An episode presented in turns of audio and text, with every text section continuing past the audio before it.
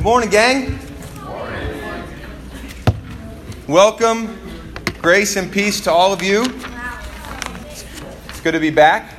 My wife and I were in Philadelphia last week uh, for my wife's grandmother's 90th birthday, which was awesome, but also the Ministry Training Academy that happened up at camp. We are excited for camp to get kicked off this summer. We love camp. I think we're the only couple that serves there uh, without kids. I don't know, maybe. Um, we just love it that much. we got, we don't even have kids yet. We're going to camp to be coordinators, so or whatever we're called. What are we called? Coordinators? I don't know. Something. Um, but, uh, but good morning. Welcome, everyone. Uh, we're actually in a very exciting position as a church. We finished Philippians. Uh, our theme this year has been um, grace driven transformation.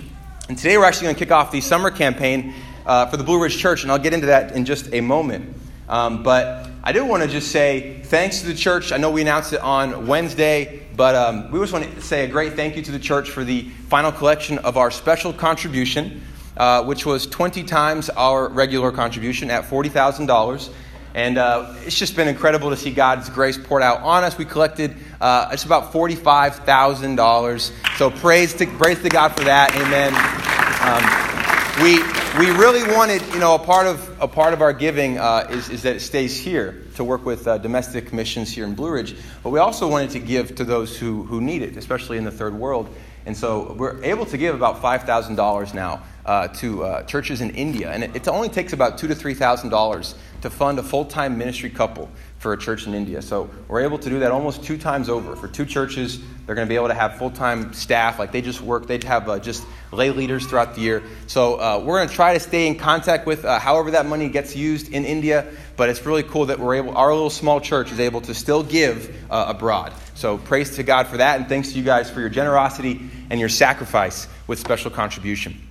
Uh, I know that today is Karen Flores' last Sunday. Uh, it's very sad. We do want to just uh, say thanks to Karen. Uh, it, Karen was baptized our Jenny and I our first year here at the end of the, uh, our first year, and uh, you know Karen's been a huge part of the church, a huge part of the campus ministry. I think when she was um, studying the Bible in order to become a Christian, she kind of got stuck for a little bit on some things, some issues. And I think I remember we sat up here and, and talked for a good while after a midweek one time, just on kind of what's holding you back. Um, and I don't remember what we said, but um, I just remember kind of that moment of like Karen really, really getting it uh, and really becoming a strong disciple, going off into the summer, and how risky that is for someone to get baptized before the summer in the campus ministry.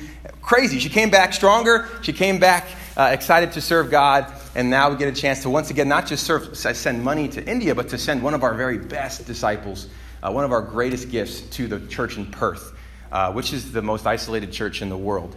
Um, and so, you know, we're an hour from Richmond. They're a five hour plane ride from the nearest church. So we get a chance to give and strengthen uh, to the church in Perth.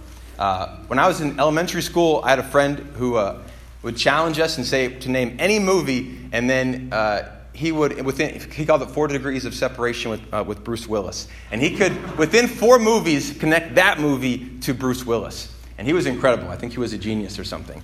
But he always, he always did it. And I feel like uh, this might be a, a, a bold statement. But I feel like every church in the world has like five degrees of separation from Blue Ridge somehow. Because Karen's actually going to Perth, which is a church led by the Camerons, and the Camerons led the JMU campus ministry here. Uh, I don't know, was it 10 years ago or maybe longer? I don't know, I wasn't here. But so they led James Madison, so how cool is that? The Karen's going to a place, they got some JMU Dukes connections, uh, which is pretty awesome there in Australia.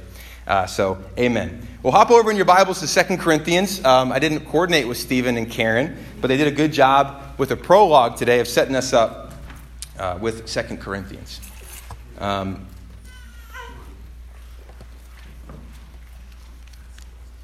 there we go. I'm really excited about this campaign uh, for the summer.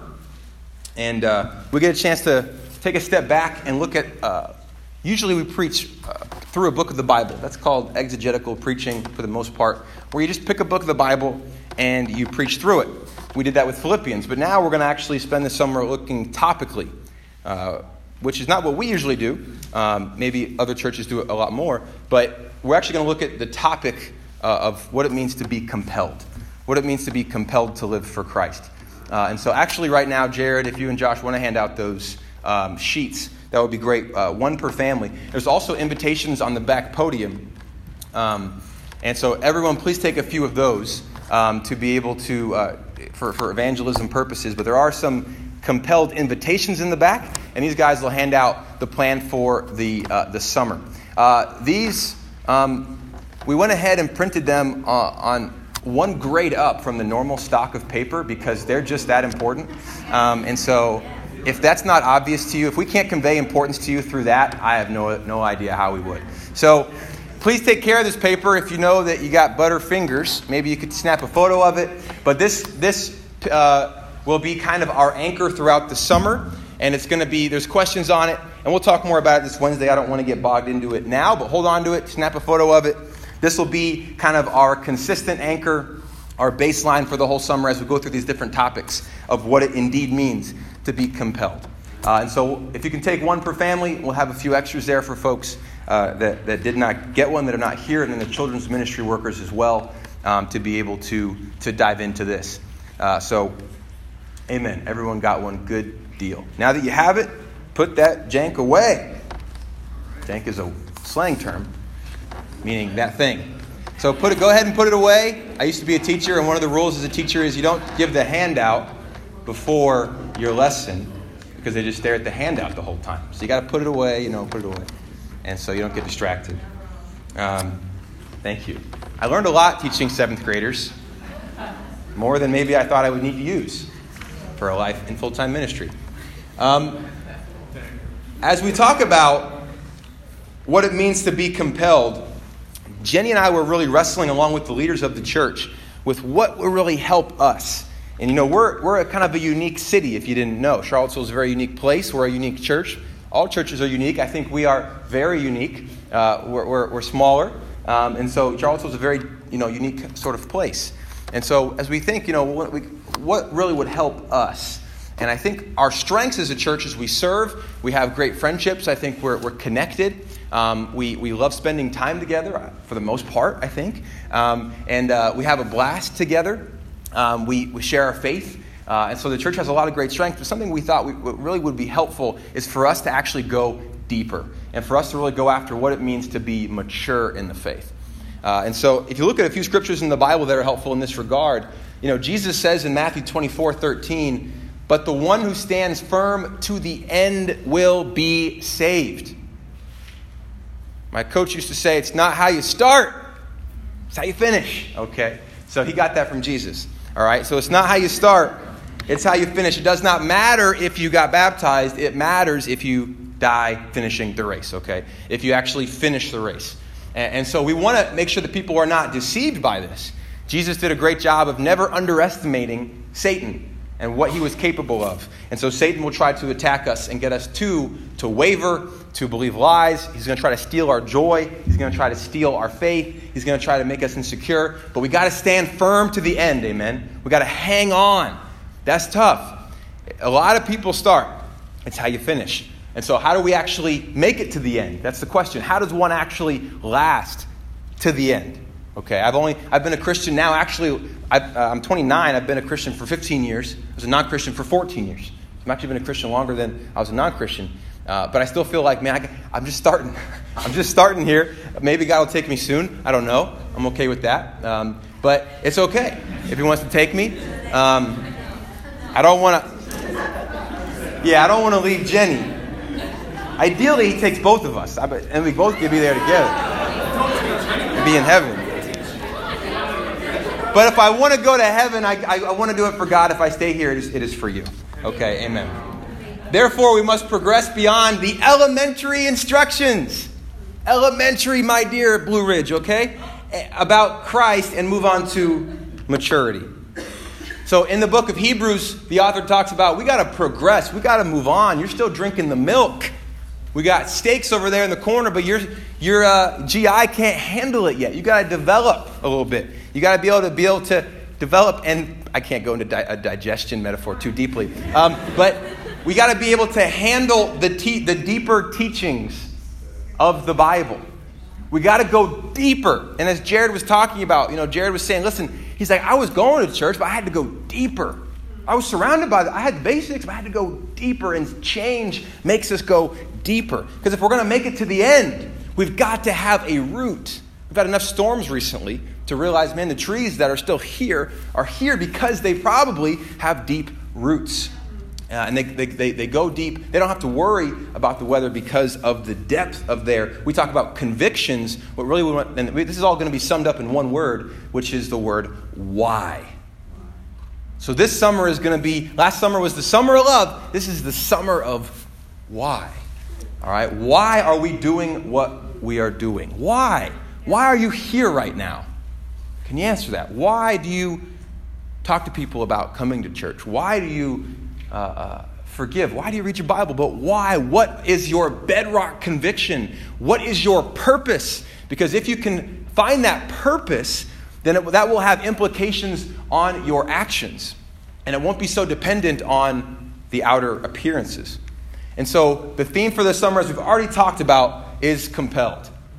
And so compelled 2 corinthians 5.14 my very favorite book of the bible my favorite chapter of the bible. We are i'm going to be in candyland all summer. It is going to be awesome. I love 2 corinthians. I could i've reread the first six chapters like four times recently. It is just it is tasty. It is beautiful. I love it. Uh, and so compelled 2 corinthians 5.14 this is where we're going to be today. So hop over there. Like i said stephen and karen gave us a little bit of a preamble which is awesome.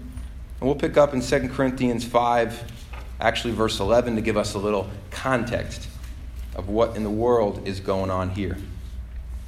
Okay. 2 Corinthians 5 11. Since then we know, actually, let's go verse 9. Verse 9. So we make it our goal to please him whether we are at home in the body or away from it. For we must all appear before the judgment seat of Christ. You know, Paul actually, uh, the word judgment seat there is a literal word. It means it's bema. A bema is a big platform. Uh, I'm actually going to show a picture. We actually saw the one in Corinth uh, last year. It's a big platform where the proconsul or the ruler or the governor gets up and he makes judgment on you.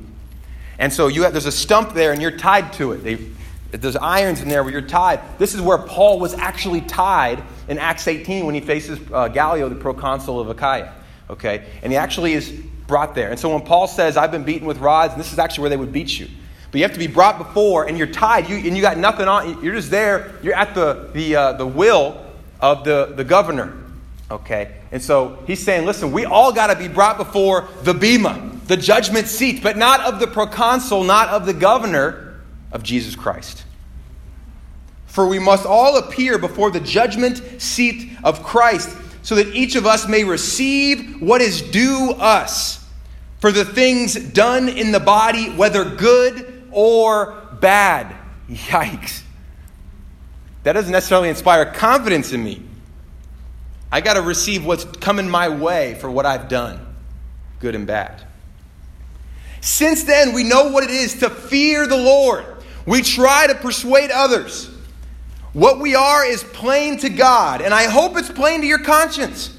We are not trying to commend ourselves to you again, but are giving you an opportunity to take pride in us so that you can answer those who take pride in what is seen rather than what is in the heart. If we are out of our mind, as some say, it is for God. If we are in our right mind, it is for you. For Christ's love compels us because we are convinced that one died for all, and therefore all died. And he died for all so that those who live should no longer live for themselves, but for him who died for them and was raised again. So from now on, we regard no one from a worldly point of view, though we actually once regarded Christ in this way, we do so no longer. Therefore, if anyone is in Christ, the new creation has come, the old has gone, the new is here. All of this is from God, who reconciled us to himself through Christ and gave us the ministry of reconciliation. That God was reconciling the world to himself in Christ, not counting people's sins against them. Can I get an amen to that? and he has committed to us the message of reconciliation. We are therefore Christ's ambassadors, as though God were making his appeal through us. We implore you on Christ's behalf be reconciled to God. God made him who had no sin to be sin for us, so that in him we might become the righteousness of God. That's incredible. That's beautiful. And so when Paul talks about, he's actually going on into what should be our motivation. And he says something incredible. It, blew my mind. He goes, if I'm out of my mind, apparently people who were opposing Paul were uh, making fun of him or putting him down because he would often look like he was losing his mind. Like he was so ecstatic and excited and preached, like probably like I am. Like, man, that dude's just crazy. He's out of his mind. So Paul says, if I'm out of my mind, okay, it's for God. But if I'm in my right mind, I'm controlling myself, it's for you. Basically, Paul's saying, whether I'm doing one or the other, I'm either serving God or serving others. That's amazing. Do you do that? Can you encapsulate your week last week as either serving God or serving others? That's amazing. I, I, was blown away by that. How is it that Paul is able to say that? How is he able to say that? How is he able to live like that? Well, he says two things, and we're going to talk about those two things today. You know, a lot of us in our walk with God, it's a lot like limping through a labyrinth, you know, it's a lot like wandering through a maze. Uh, we we kind of don't really know why or what we're doing spiritually until we're encroached with the decision. And we don't necessarily, I remember having to really uh, be trained and grow and actually like thinking ahead and intentionality, right, and planning. But even having reasons why. And my parents, I've always talked about this, my parents did a great job of this. When I went and saw John Q when I was 13, you know, and came home, and my mom said, Why'd you see that movie? And I said, Well, I'm 13, it's PG 13 the math works out. Um, and she was like, But why did you see it? And I was like, Well, because I wanted to. She's like, was it, was it beneficial? And so, even from the beginning, my mom was always very good at helping me. Why? Just because you can doesn't mean you should. Why? Did it glorify God? Was it a goodness? Why did you do it? Because your friends wanted to see it. She was getting to my heart.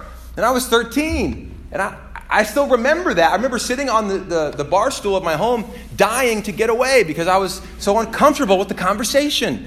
But when it was one I remember because it, it made me go deeper and I wasn't used to going deeper. And I wasn't, uh, we just become uh, uh, slaves, right, to our emotions if we don't go deeper. We got to go deeper. And it doesn't mean you're, perf- you're perfect in understanding your heart. We'll never be perfect. We have, we have the rest of our lives to still figure this stuff out. But it means we got to make that effort or Satan will enslave us in ways that we don't even know how.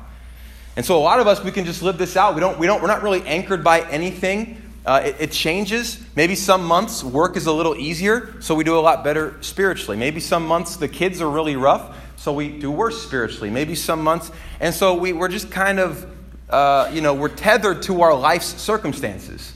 School, oh, summer's coming, okay, I'll do better spiritually. But once fall comes, that brother's gone. Because you know what really matters to him? School. And so, is this us? You know, is it like if the kids are good, you're good? Or and we can kind of just wander through the maze. I hope I make it. I hope I get there. Uh, and we just, we're wandering. And Satan gets us to drift. And the Corinthian problem is that, as you can see, if you, if you listen closely to what Stephen read and what I've read, is that they were very obsessed with outward appearance. Paul says, listen, what is seen, you care about what is seen, well, congrats, because that is going away quick. That is going to fade, it's going to decay, it's going to put on some weight, it is not going to be good. Okay? It's going to it's going to decay, it will be nothing. You want to put your hope in you want to put your hope in what is seen? Fine. But actually, you know what's eternal, what is unseen? They, the, the Corinthians weren't going deeper. They were obsessed with the appearance. And so Paul's trying to help them by getting to the bedrock of their motivation. Why? What is this for? And Paul gives us two great reasons here. Two great reasons on what in the world uh, is our bedrock, or how can we actually be like Paul in this manner to live a life that's serving others and live a life that's serving God. Because it sounds difficult to me. We read that. Okay. Why do we live the way we do? We got to move on to maturity and stay strong till the end. We got to get to the heart. And the first step, Paul says in verse 11, Therefore, since we know what it is to fear the Lord, how's your fear of the Lord been recently? We don't like talking about fear because I think we think it's like terror or horror or like a cringe word. You know, we're, we're cringing before God. That is not the kind of fear we're talking about. That kind of fear is reserved for the ungodly and for the non Christian. You are right to be terrorized by God if you are a non disciple. That, that's, that's coming your way. Okay. If you have chosen to die to your former way of life, you should still fear God, but not terror, not horror, but an awe filled respect. You should be overwhelmed by Him. You know, we got to, a lot of times, I think today in the world, we talk, a lot of um, evangelical churches do a really good job of talking about the sentimentality of God, like He loves you and, and you're, you're loved by Him. And, but how about the fear of God? Do you respect Him? I think that's the more the problem a lot of these days is that, oh, I love God and He loves me, but do you respect Him? Do you respect your boss more than you respect God? Are you more sensitive to how you talk to your boss than you do to the brothers and sisters? Are you more on time at work than you are at church? Are you more respectful of your teachers? More respectful of your friends? Do we respect Him? And like anybody in this room, when you're disrespected, you're going down uh, uh, marital fight uh, alley. I don't know, what's it called? Marital fight boulevard.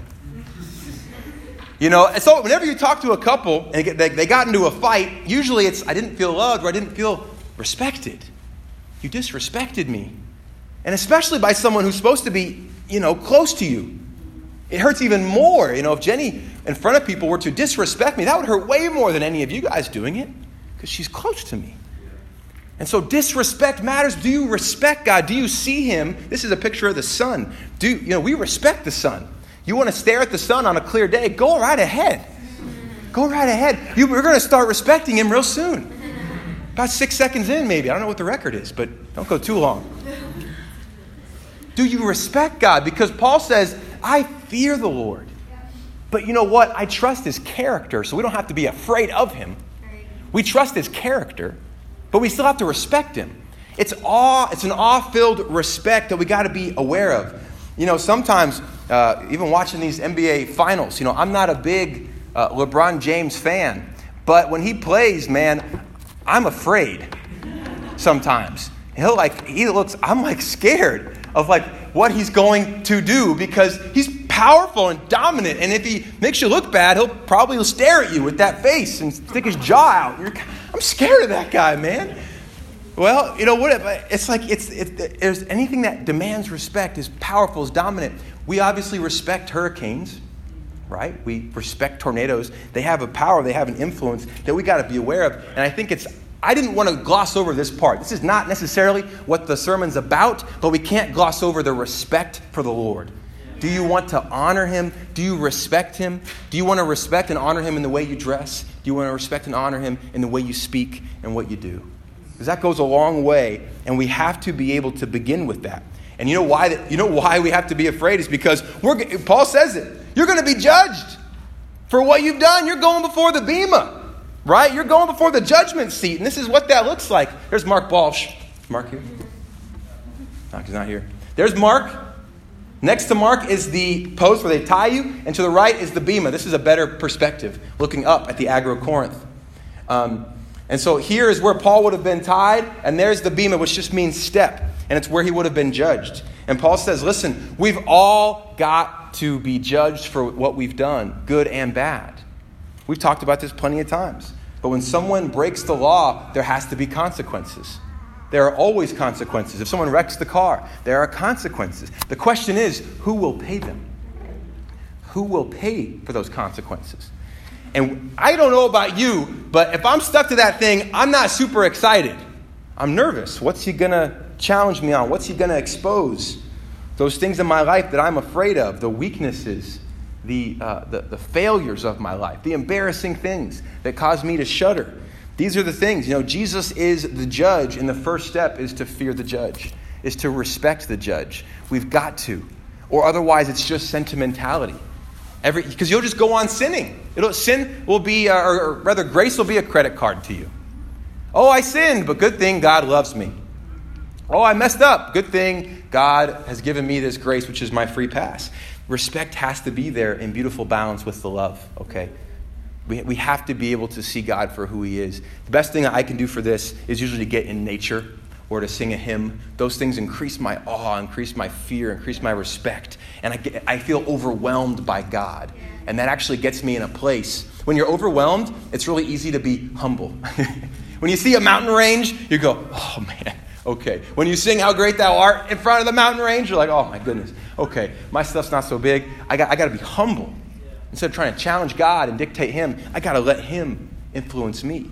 He's, he's as powerful way more powerful than the governor, but he's as powerful as the Son.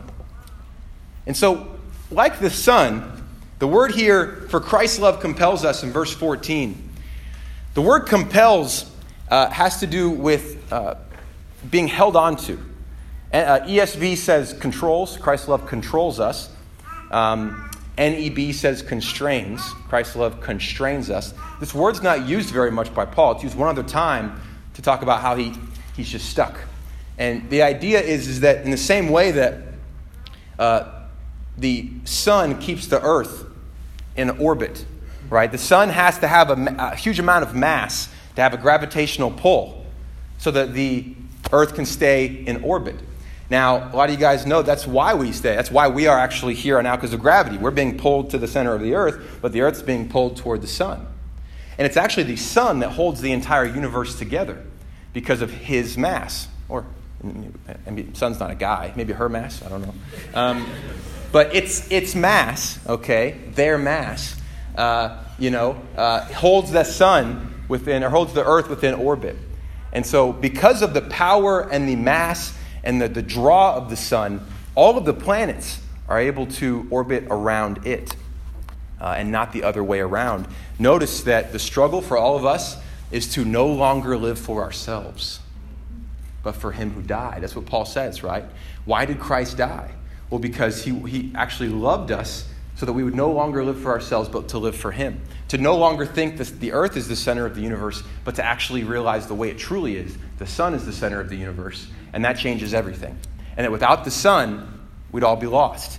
We'd all be done. And that the earth doesn't have to actually do very much to stay in orbit. Really, just hang in there, Earth. You know, just don't do anything crazy, Earth. Just kind of let the sun do his thing, and you'll be fine. You're going to surround him, you're going to orbit him, and, you're, and that's actually the center that draws you always back to what the real purpose is and what the, the most important thing in the universe is, which is the sun. And so, as Paul talks about fearing the Lord for the first step, the second step is compelled by the love of Christ. The title of my sermon today is Soaring Around the Sun soaring around the sun. S O N for the people on the podcast.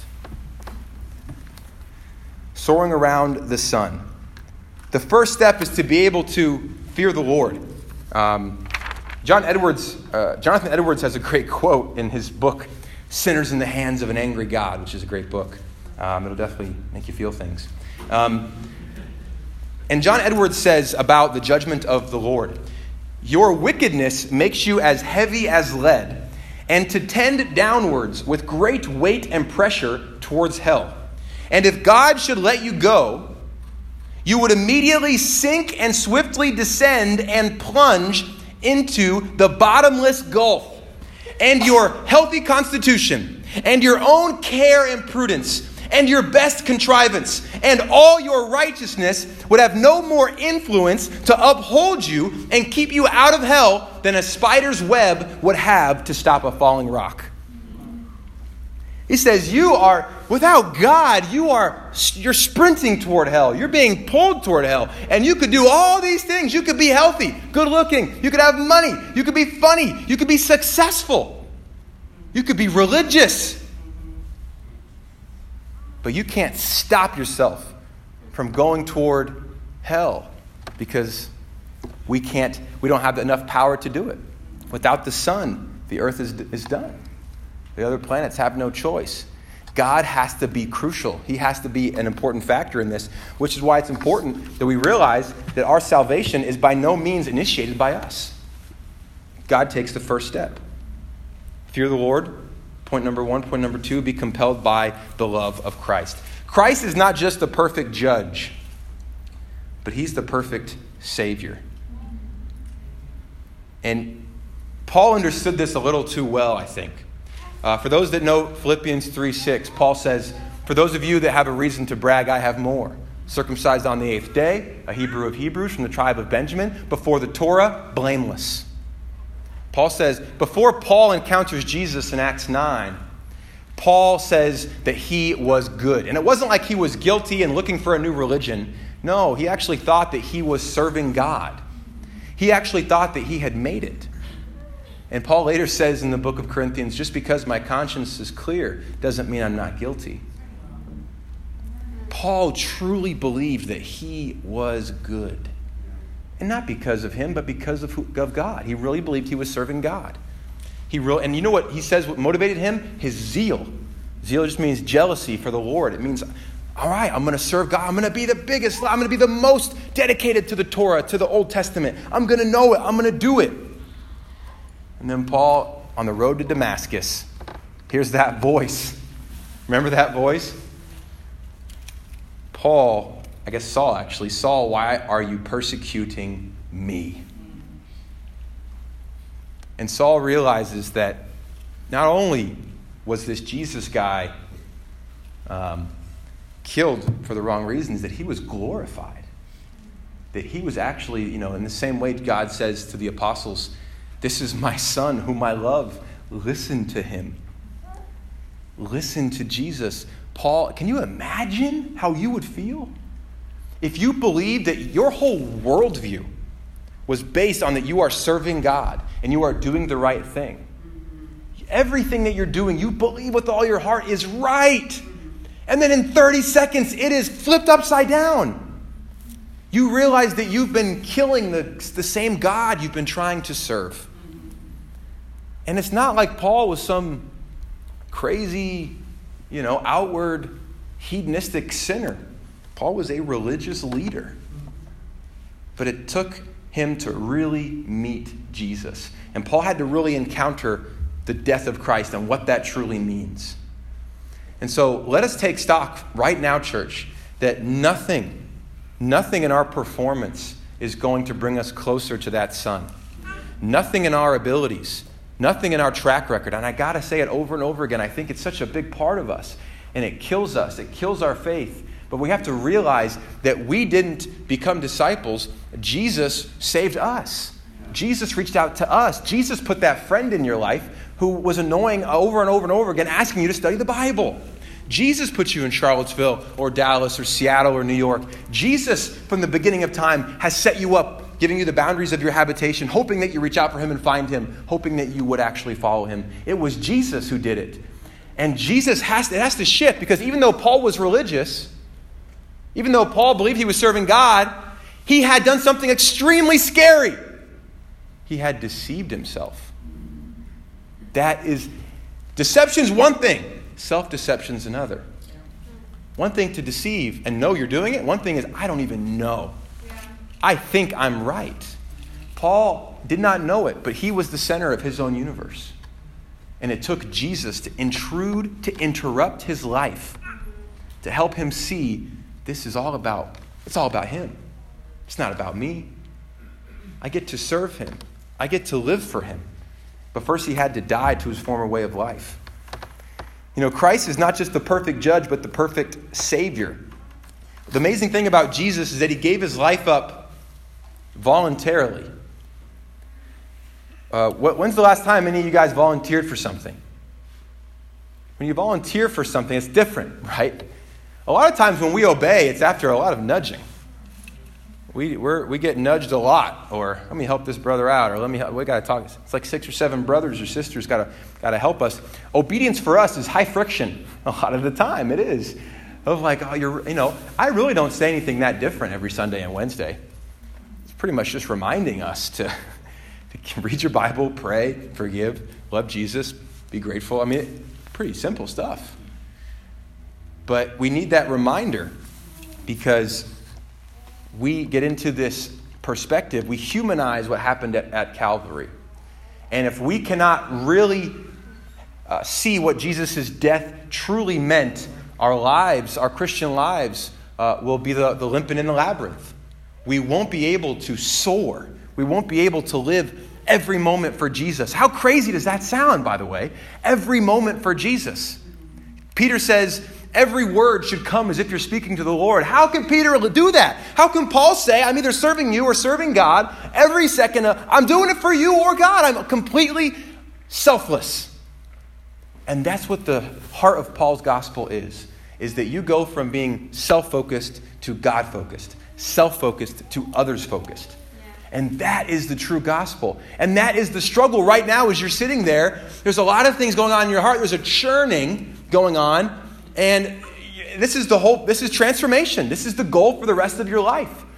That you do not give up on this. And then it's not actually go do more. Stop thinking that. Don't think that. Get out of here, Satan. I got to go do more. Drew said, I got to go do more. No! No!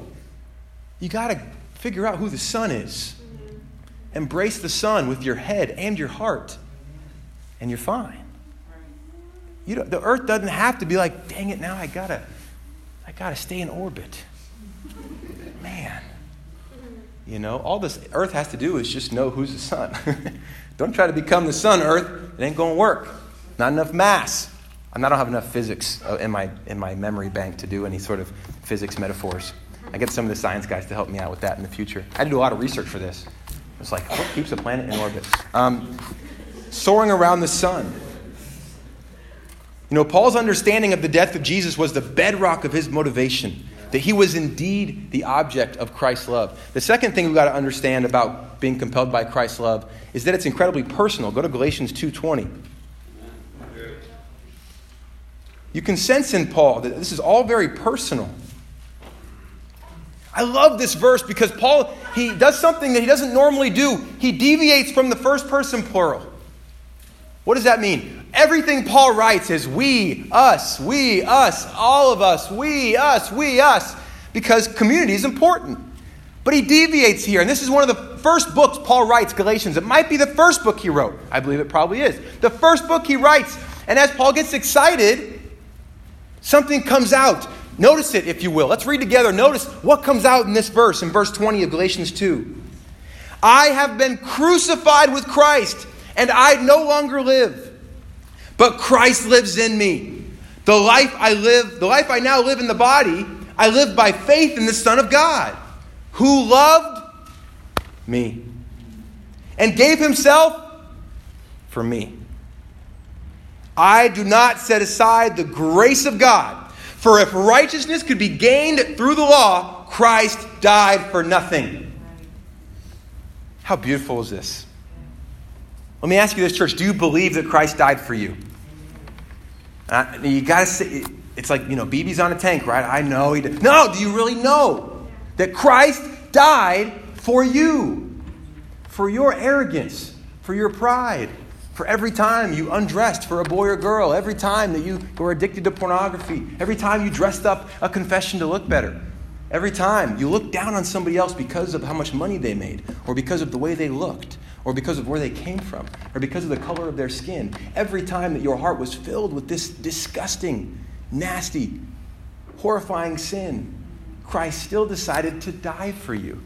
And he did it voluntarily. He voluntarily died for you. And if nobody else in the world would follow him, but you did, Christ died for you. And if you drag your feet and don't really want to follow him, Christ died for you. If you become a disciple and struggle with a lot of different stubborn sins and don't know what to do, Christ died for you. If you are discouraged and want to give up because you feel like your performance is not up to snub, remember Christ, that he died for you. This drove Paul to do everything he did. He had to have a good understanding of what happened there at the skull, uh, the place of the skull at Golgotha, where Jesus was crucified. He had to understand it. I love something that um, You know, Piper once said, Piper said, it's not just about our hearts embracing the truth or our minds embracing the truth, it's about our hearts embracing the truth. The problem is, a lot of times our hearts don't really believe that. And it's not until our hearts embrace the cross do we really get to live for Him. I don't know about you, but I want to soar around the sun. Oh, I'm tired of this limping in the labyrinth. I'm tired of wandering through the maze. I'm tired of, I got to do what? Oh, I don't want to do it. I try doing that. I give up. I always serve that person. I always serve God. And what's He sent me? We have these feelings. We have them in our heart, and we wander, and we get discouraged, and we live in a world that, that lies to us every day about what it means to really live. We have to never give up staring at, at, at Calvary. We have to soar around the sun. And the beautiful thing is, is you'll do things you never even imagined that you'd do. That's the beauty of the heart of the gospel, is that you'll actually want to do things that you never wanted to before. I actually want to sing. When I was a teenager, I, I didn't sing. I sat over there in the teens and I just mouthed the words watermelon. Oh, sorry, don't do that. Um, my life is a cautionary tale, not one to be followed perhaps at that point. Steer away from this. But I'm here singing. You probably heard me. You're like, this guy needs to lower his voice. He's bellowing. The teens are like, he's bellowing again. But I love it. I love singing. And I've heard these songs probably 411,000 times. Like, I love singing. And I'm thinking, who is this guy? And we could go on, on and on and on. And I love my life. I'm so grateful. And I probably don't talk about it enough. But I love and I'm so grateful for what God's done for me. We were praying on the way here this morning, and I was just thinking, man, I, when I was a kid, I used to stress. I'll lose sleep. Like, man, am I going to get married?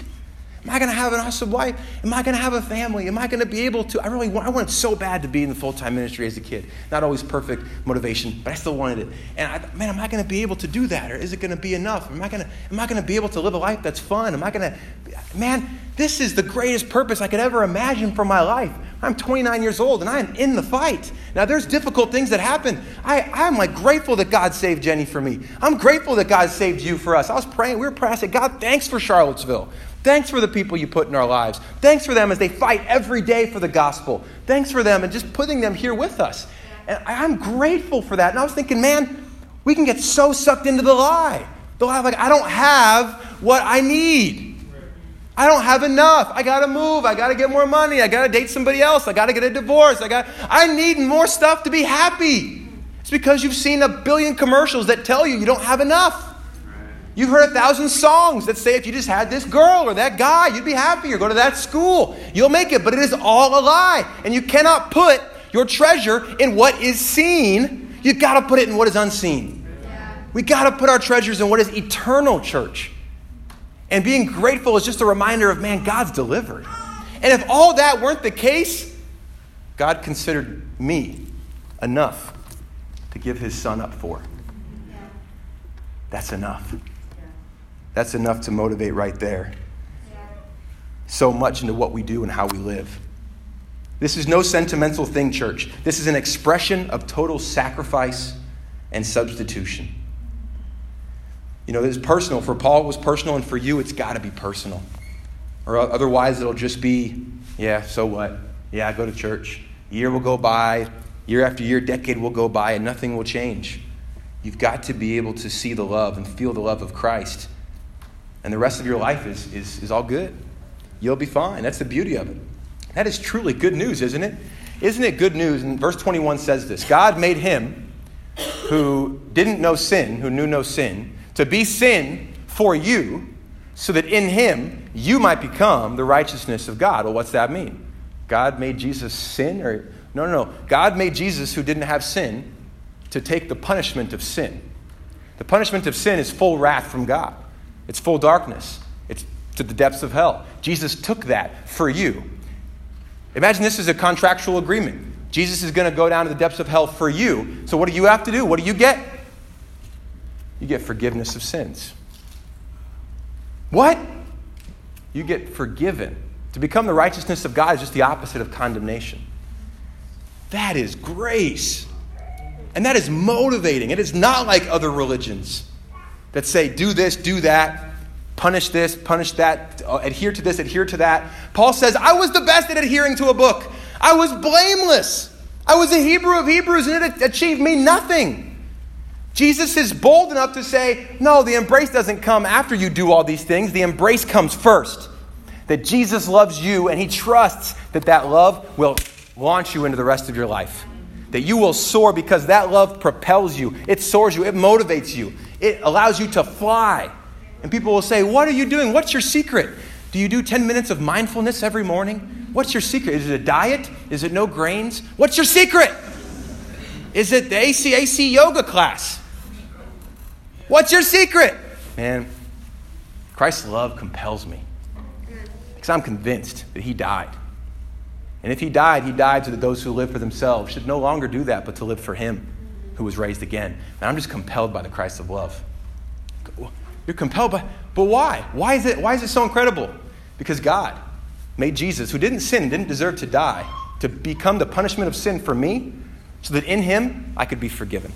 I could become the righteousness of God. In two verses, you have probably the most pregnant, the most filled passages in the entire New Testament of what it means to follow Jesus. Verse 14 and verse 21. Between these two verses, it's beautiful. You have exactly all you need. And doesn't that just make you want to do more for Him? You're telling me I don't have to share my faith with 10 people this week? You know, it's amazing when you don't have that, that, that push, that limit. It's amazing how many people you do talk to, how many people you actually do live for. Now, I'm going to wrap up. 1204, okay. The word for compelled, we talked about it before, but the word for compelled means to be held in one's grip, but I love it an alternate translation. It's the word sunekane. Um, the word compelled basically means to be left no choice. I love that. When you see Jesus, really, man, I got no choice. I remember sitting down and studying the cross out in a Bible study as a seeker. And I remember thinking, well, what choice do I have now? I can't turn away from this. This is incredible. This is awesome. It's like the Matrix. You can go back, but it's going to stink. It's going to be black and white. That movie's too old. You should go watch the movie. And it's in the movie, Neo, never mind. So oh I'm like, I was left no choice. Are you kidding? I'm overwhelmed with this expression of love, this sacrifice, this substitution. Jesus did what for me? And He knows what I did yesterday? He knows what I'm going to do? I'm in. I'm in.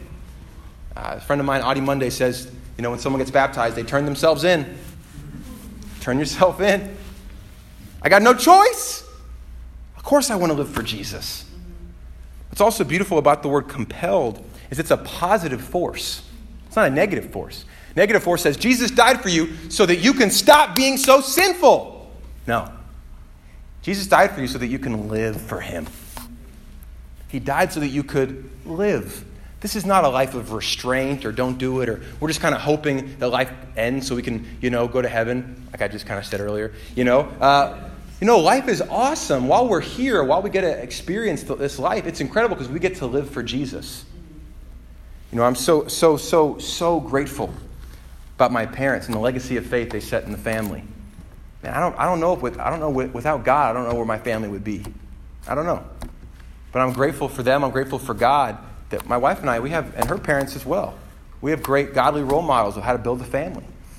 And all that's just, you know, from, from the grace of God. You know, we could go on for hours about the things that God's done for us. We get a chance to live for Him. It's a, it's a compelling force, it's a positive force, not a negative one. And so don't let Satan say, oh, Jesus, this is a guilt ridden thing. No, this should inspire us. Compelling is a positive force and it gives us a chance to live for Him. You know, is there anything else in your life that's so incredible, that's as, as awesome as this? Is there anything else you can think of as beautiful as this, as Jesus and His death? Is your romantic interest as incredible? Your job? What is more incredible than this? Your school. You know, what is so awe inspiring about your life? What else gives you that feeling of being overwhelmed? What else makes you feel confident but also vulnerable? It's a weird combination. But Christ allows it. I'm confident, but I'm vulnerable. That's crazy. No one else has that. Usually it's one or the other. Arrogant, or um, what was me? I'm the worst, right?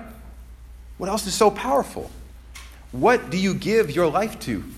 other than the sun? Around who does your life orbit? Around what does your life orbit? Just take last week if that's an overwhelming question. Around what did your life orbit last week? What did you do and why? Well, who did you give your heart to and why? Who did you give your time to and why? Was it Jesus? Was it the Lord? Or was it something else? You know, what do we give our lives to? That girl, that guy, our kids, an exercise routine we give our hearts to? You know?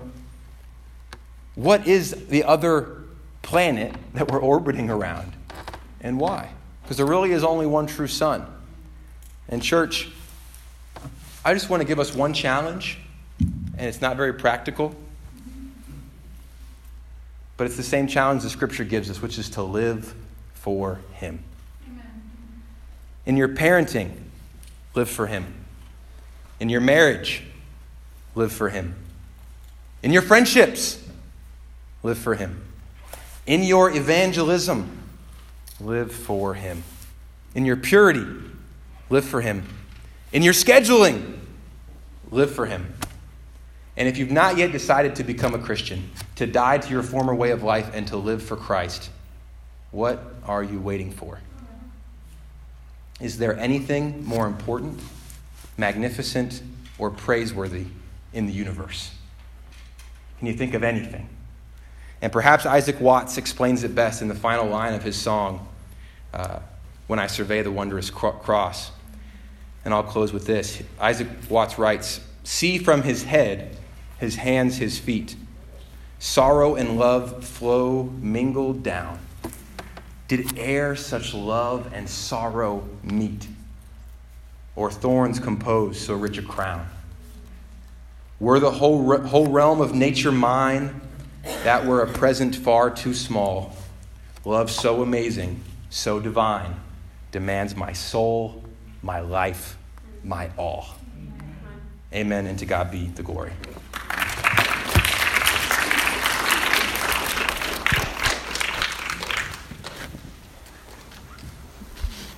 Go ahead and stand up. We're going to close with one final song.